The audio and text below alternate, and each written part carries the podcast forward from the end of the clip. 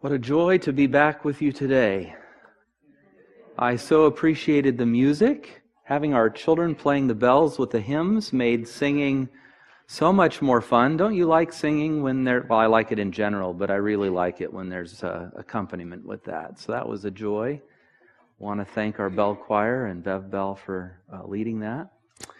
And uh, was what a children's story, huh? I have just just one note to make.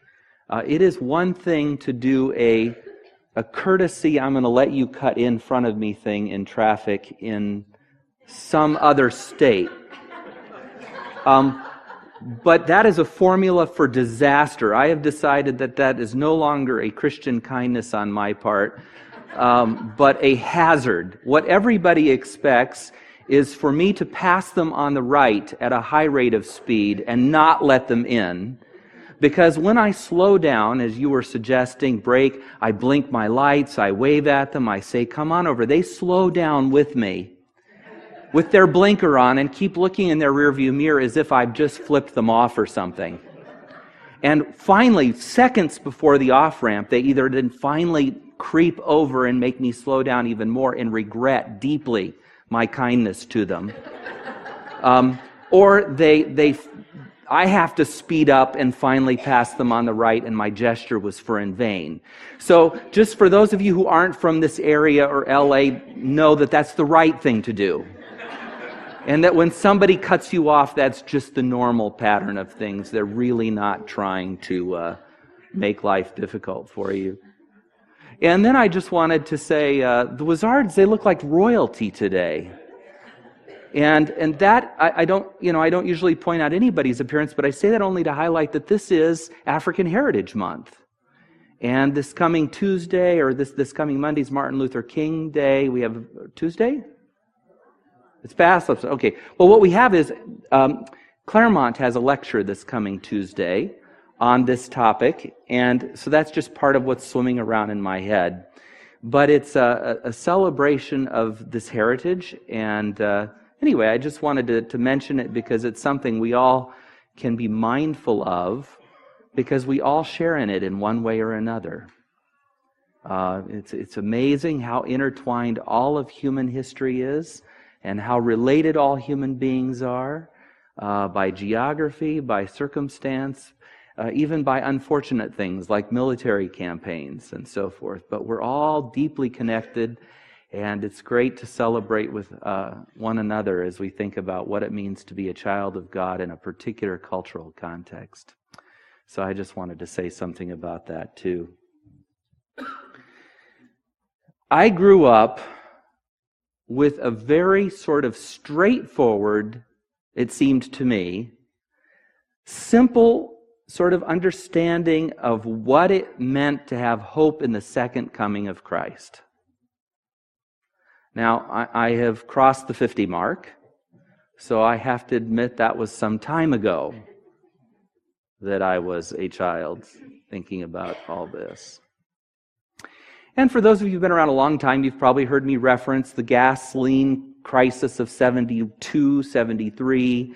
Uh, clear up over 50 cents a gallon lines around the corner of the, the thing.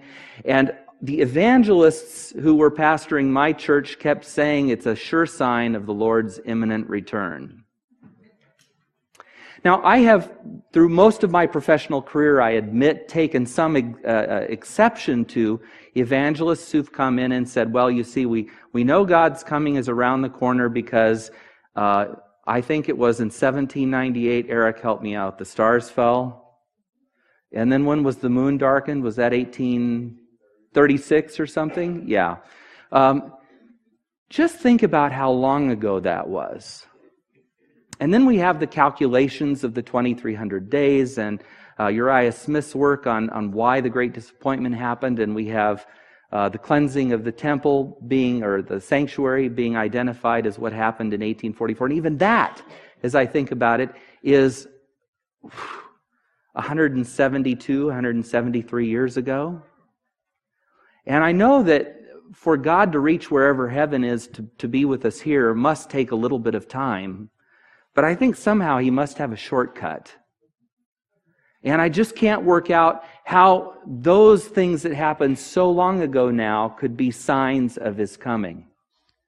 And then, well, I know how they are. It says so right in Matthew, right? You know your scripture too. Matthew 23 says these things explicitly.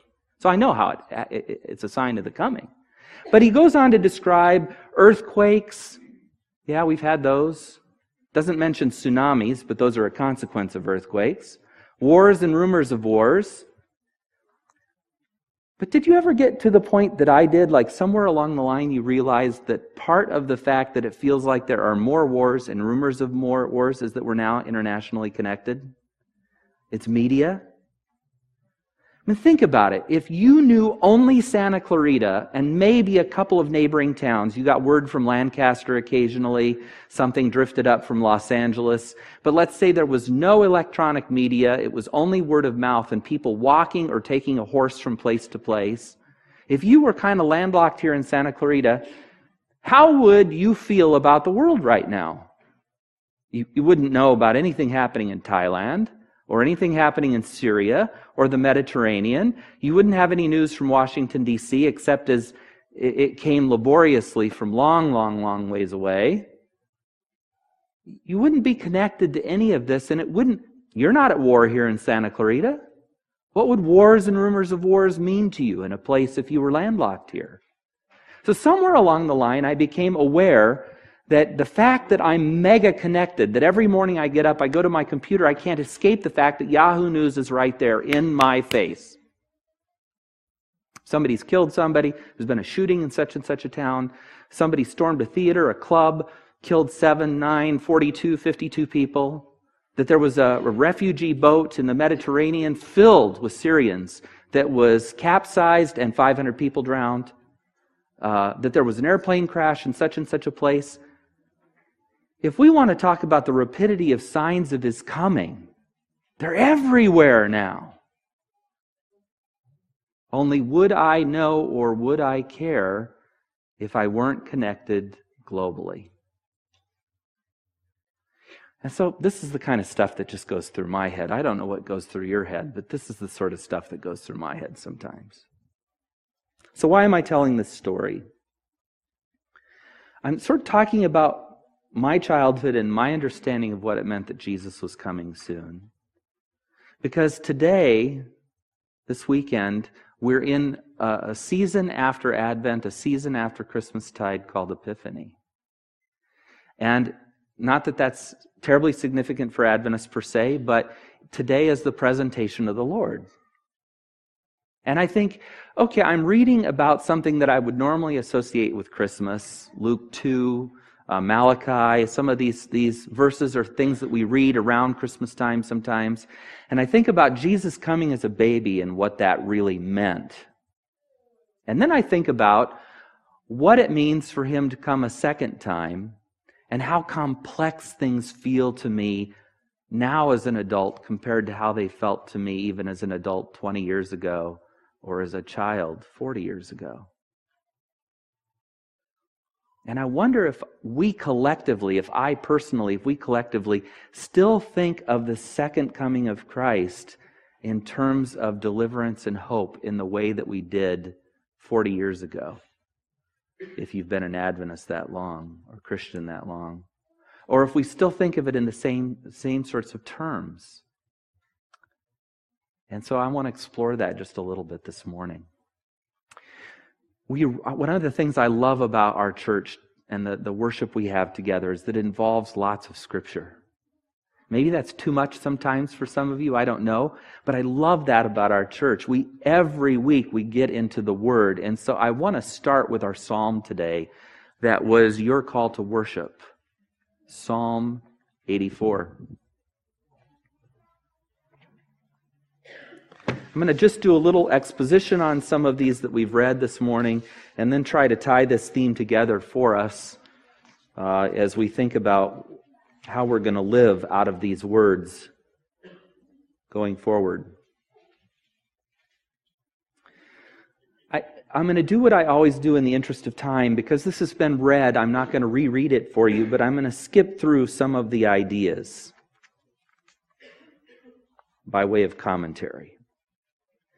In verse 1, we have the psalmist exclaiming, The house of the Lord is a place of beauty, because the Lord Almighty dwells there. He extends the metaphor and says, My soul yearns, even faints for the courts of the Lord. My heart and my flesh cry out for the living God. The yearning of the psalmist's heart is to be in the presence of God. The yearning of his heart is to be with God in his dwelling. Emmanuel, God with us. God habiting with us, we living in Him, with Him.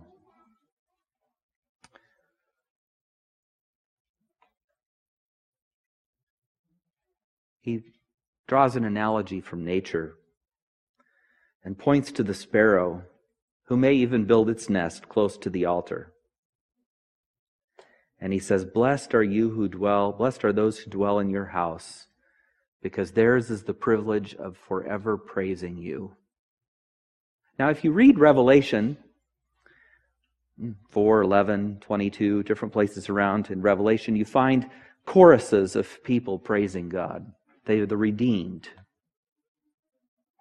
And one of the things that will be our privilege when we think about what it means to be with God forever, our privilege will be to sing His praise forever.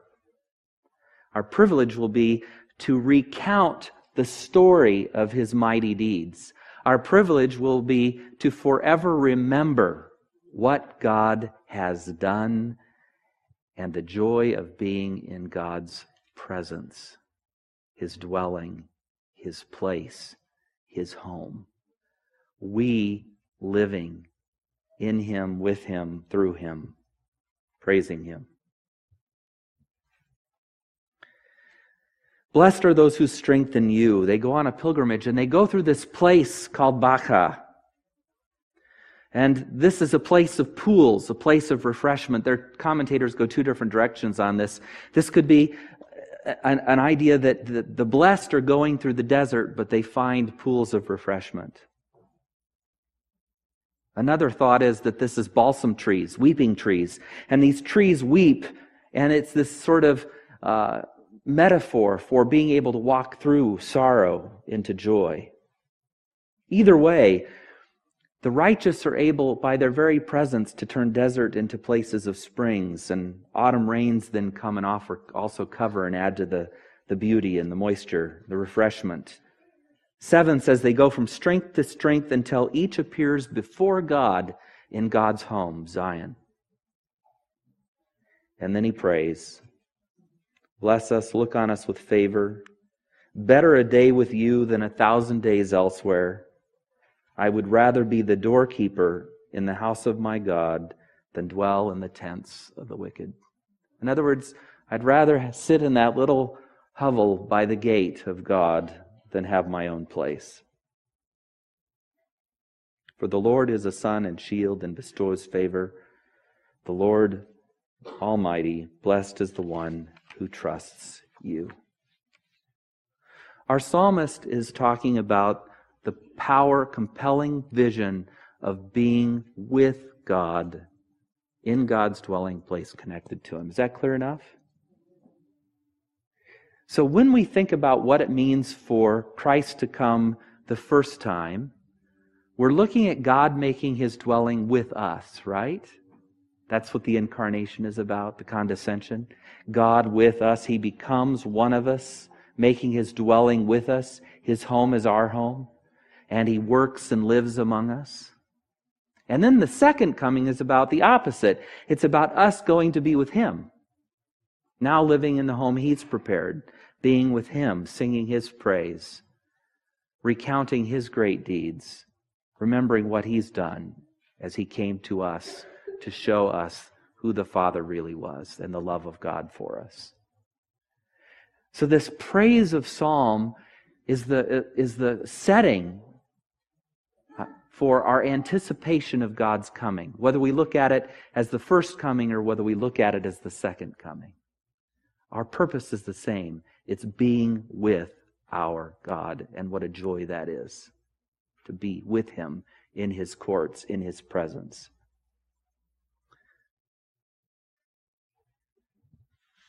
Malachi. The very word Malachi means my messenger. So it is an interesting thing that it says, I will send my messenger. I will send Malachi, who will prepare the way before me. And suddenly the Lord whom you're seeking will come to his temple. The messenger of the covenant whom you desire will come, says the Lord Almighty. And an angel appeared to Mary and said, Fear not, for behold, I am with you and you have found favor, and you will have a child, and you will name him Jesus. The interesting thing about the first coming, as we've explored many times before, and, and other pastors I'm sure have explored with you too, is that Jesus' first coming didn't meet expectations. Recall in Scripture that they argued about where he was from. He came from Nazareth, but nothing good can come from Nazareth. And that doesn't meet the prophecy, right? Surely he cannot be the Messiah, for he comes from Nazareth. Well, it was, I think, Egypt before that, and then before that, Bethlehem. And Bethlehem did fit the prophecy, as you recall. But even though he made signs and wonders, and even though he spoke with authority and taught things that people had never, never seen before, even though the Spirit of God was upon him, even though he showed all the evidences, people debated about whether he could be the Messiah because he hadn't come in their minds from the place they expected. He didn't meet the criteria they were looking for. He wasn't everything they expected. And their cynicism, their pessimism, their critical thinking, it was all on. Jesus comes suddenly, unexpectedly. And then Malachi says, Who can endure it? Who can stand? Because he's going to purify Israel. He's going to purify not only Israel, he's going to purify the priesthood of Israel, the dwelling place of God. And he's going to purify the country. And the offerings of Judah and Jerusalem will be acceptable to God as in days gone by. No more idolatry. He's going to destroy the high places. No more false gods. No more corrupt government. No more fallen priests. What's kind of fun about Malachi here is that you think about other places in Scripture, and the, the Bible says that he would make of us a nation of priests and kings. And priests would be of the line of Aaron or Levites, or Christ, we know, was of the line of Melchizedek. So if we're priests, this text applies to us. It's going to purge us, going to purify us, going to refine us as gold or silver in the fire. Who can withstand the day of his coming? And what's absolutely marvelous about this passage is that it not only refers to this first coming, this presentation of Christ as a babe in the temple, and the affirmation of all the prophecy that went before. But what's really interesting is it hints at the second coming as well. For he will be a refiner's fire. And who can stand? Great bass arias of the Messiah come to mind.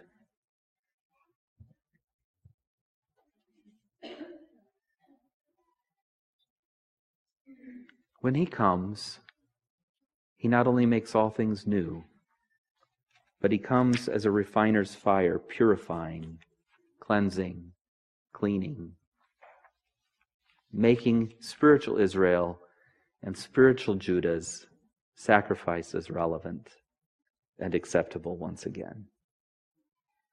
This relates to Hebrews 2 14 to 18, which was also read. Thank you, Terry. Christ shared in our humanity so that by his death he could break the power of the devil who holds the power of death over us and free all of us who are held in slavery because of our fear of death. He has been made like us, fully human in every way, so that he might become a merciful and faithful high priest, and that he might make atonement for the sins of the people, because he suffered when he was tempted, and he's able to help those who are being tempted. I take great, great joy in that passage.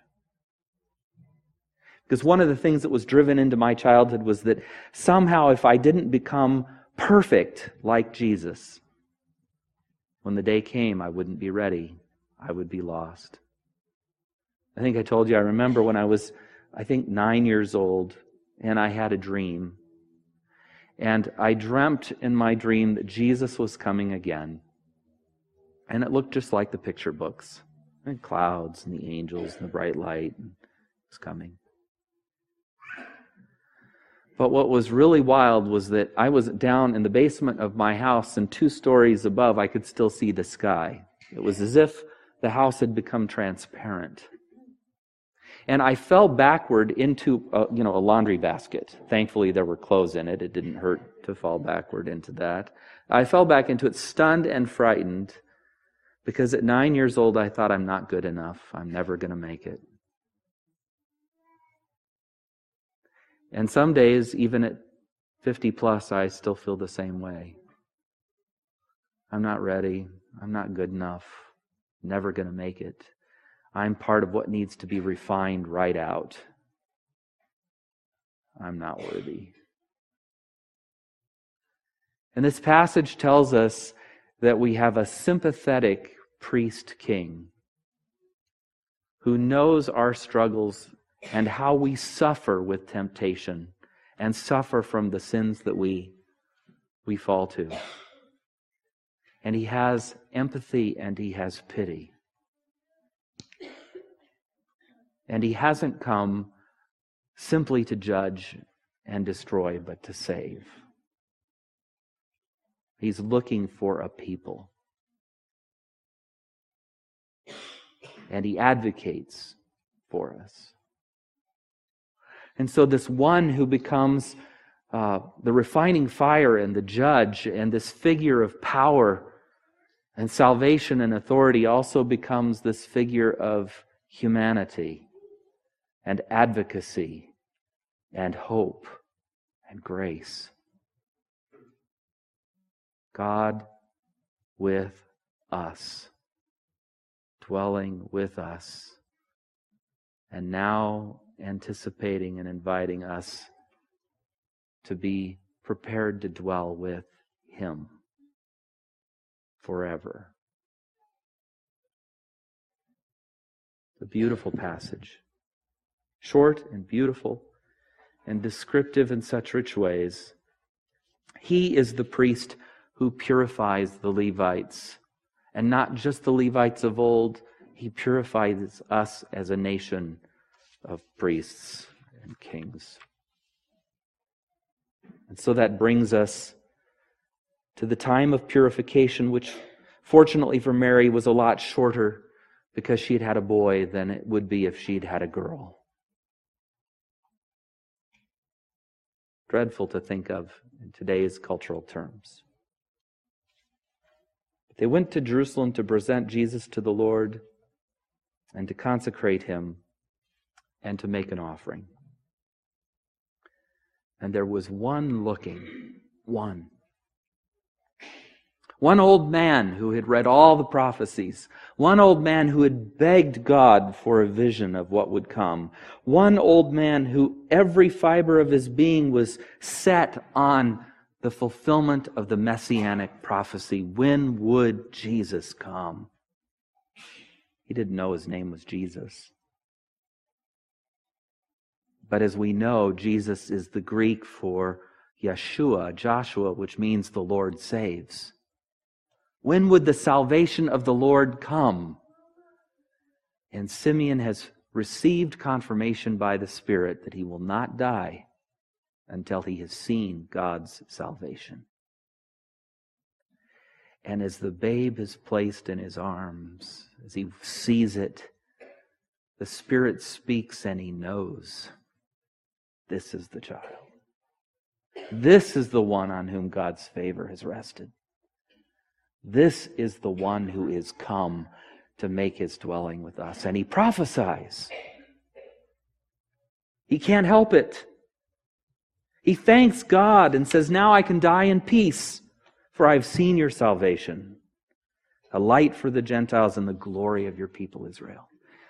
Your salvation for all humanity is here before my eyes.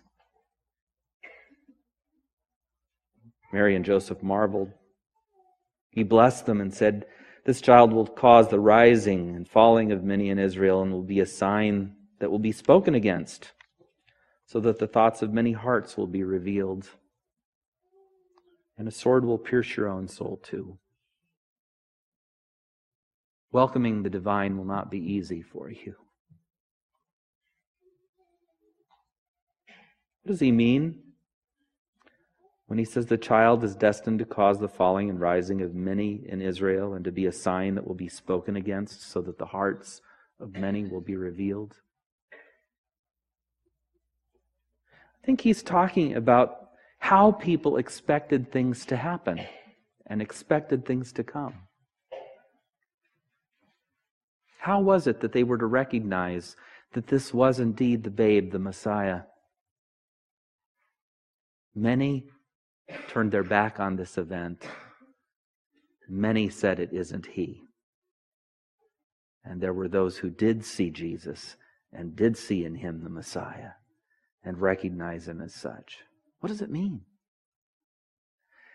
As there were people not prepared for or aware of who Jesus was or what he was going to be as he came the first time, there will be people who aren't aware, aren't prepared for, aren't looking for the signs of when he comes the second time. It's frightening to think about given our name, Adventist. People who look forward in our context, not to the first coming, we look back on that with joy and gratitude, but we look forward to the second coming of Jesus. What a tragedy if we should miss it somehow. I don't mean the event. I know you know, and I know every eye will see him. As the east is from the west, so it'll be revealed. But I'm, I'm talking about the anticipation, the lead up, the build, build up to.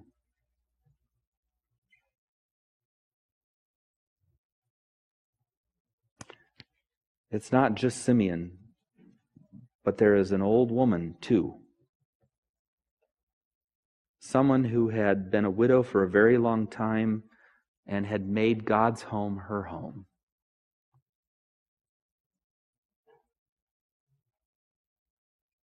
She never left, the temple, but worshiped night and day, fasting and praying. She came up to them and she gave th- thanks to God and spoke about the child to all who were looking forward to the redemption of Jerusalem. She confirmed the prophecy in her own way, she too acknowledged the Messiah that had come. And the child grew and became strong and filled with wisdom, and the grace of God was upon him.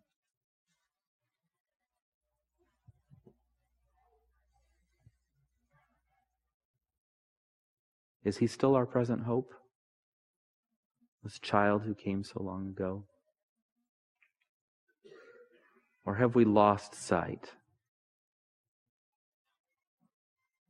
The world is now so complex, it's nothing like when I was when it was 1972 and the gas shortage was there and people were telling me, "Oh, Jesus is going to come soon." Mercy, 50 cents a gallon. No, it's a different age. You know the news as well as I do.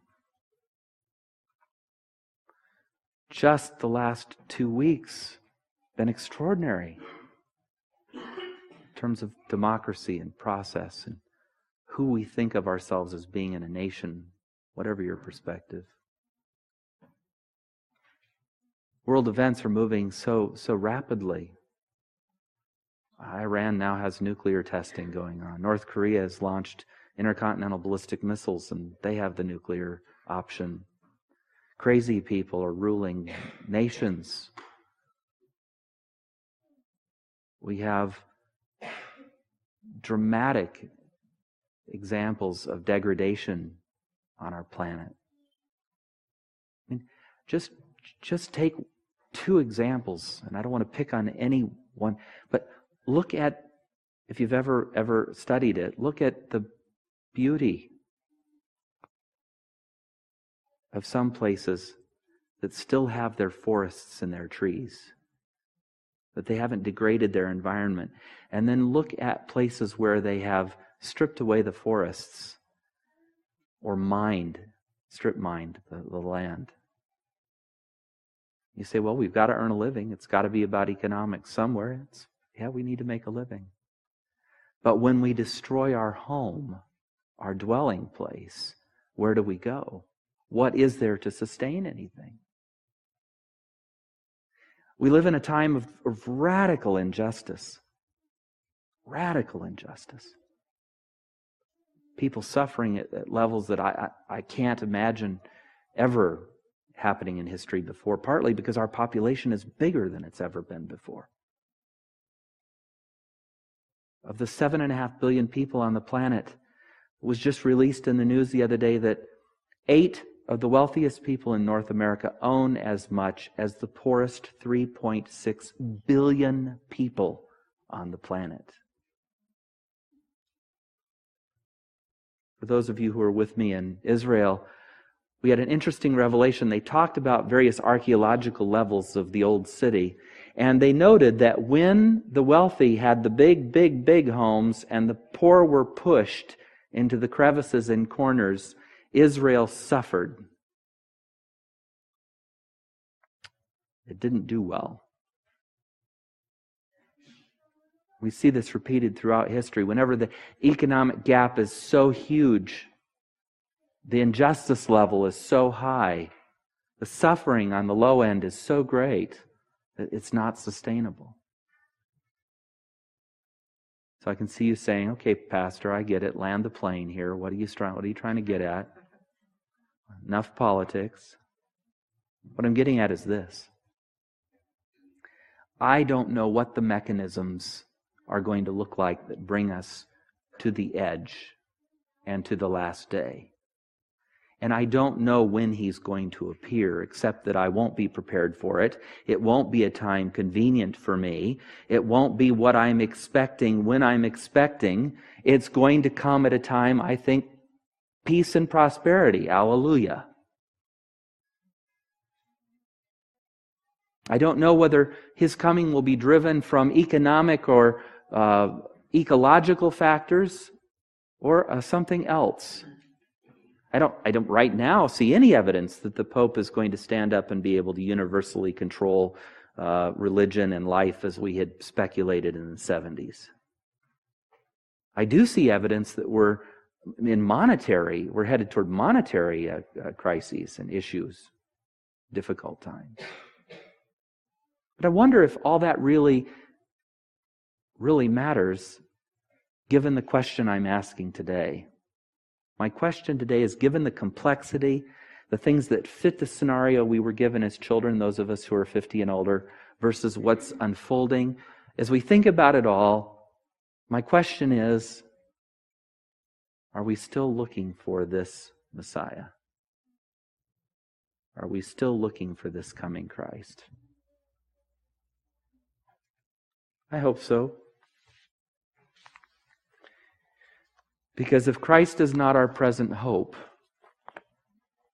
given the challenges that we face globally, nationally, in terms of race relations, in terms of ecology, in terms of food, food crises and diversity, when we think about every level of challenge that we face, is Christ still our present hope? I think that's what defines our future right there. Somehow, through all this, people of God, we need to be looking and listening not just with Scripture and through Scripture, But we need to seek the filling of the Spirit because that is what enabled Simeon and Anna in the temple to look upon a baby and see a king. It was that spiritual vision that was given them that enabled them to look through the times and look through the poorness of Mary and Joseph, look through the circumstances and say, This is the one. We've waited for him. I want to invite us all today to be a people that continue to look for the hope and hope in a Jesus who will be coming not just be with us, but to take us to be with him. That God may continue to be dwelling with us, and we will find our home and our place ultimately with him in his courts now and forever. May God bless you. Amen.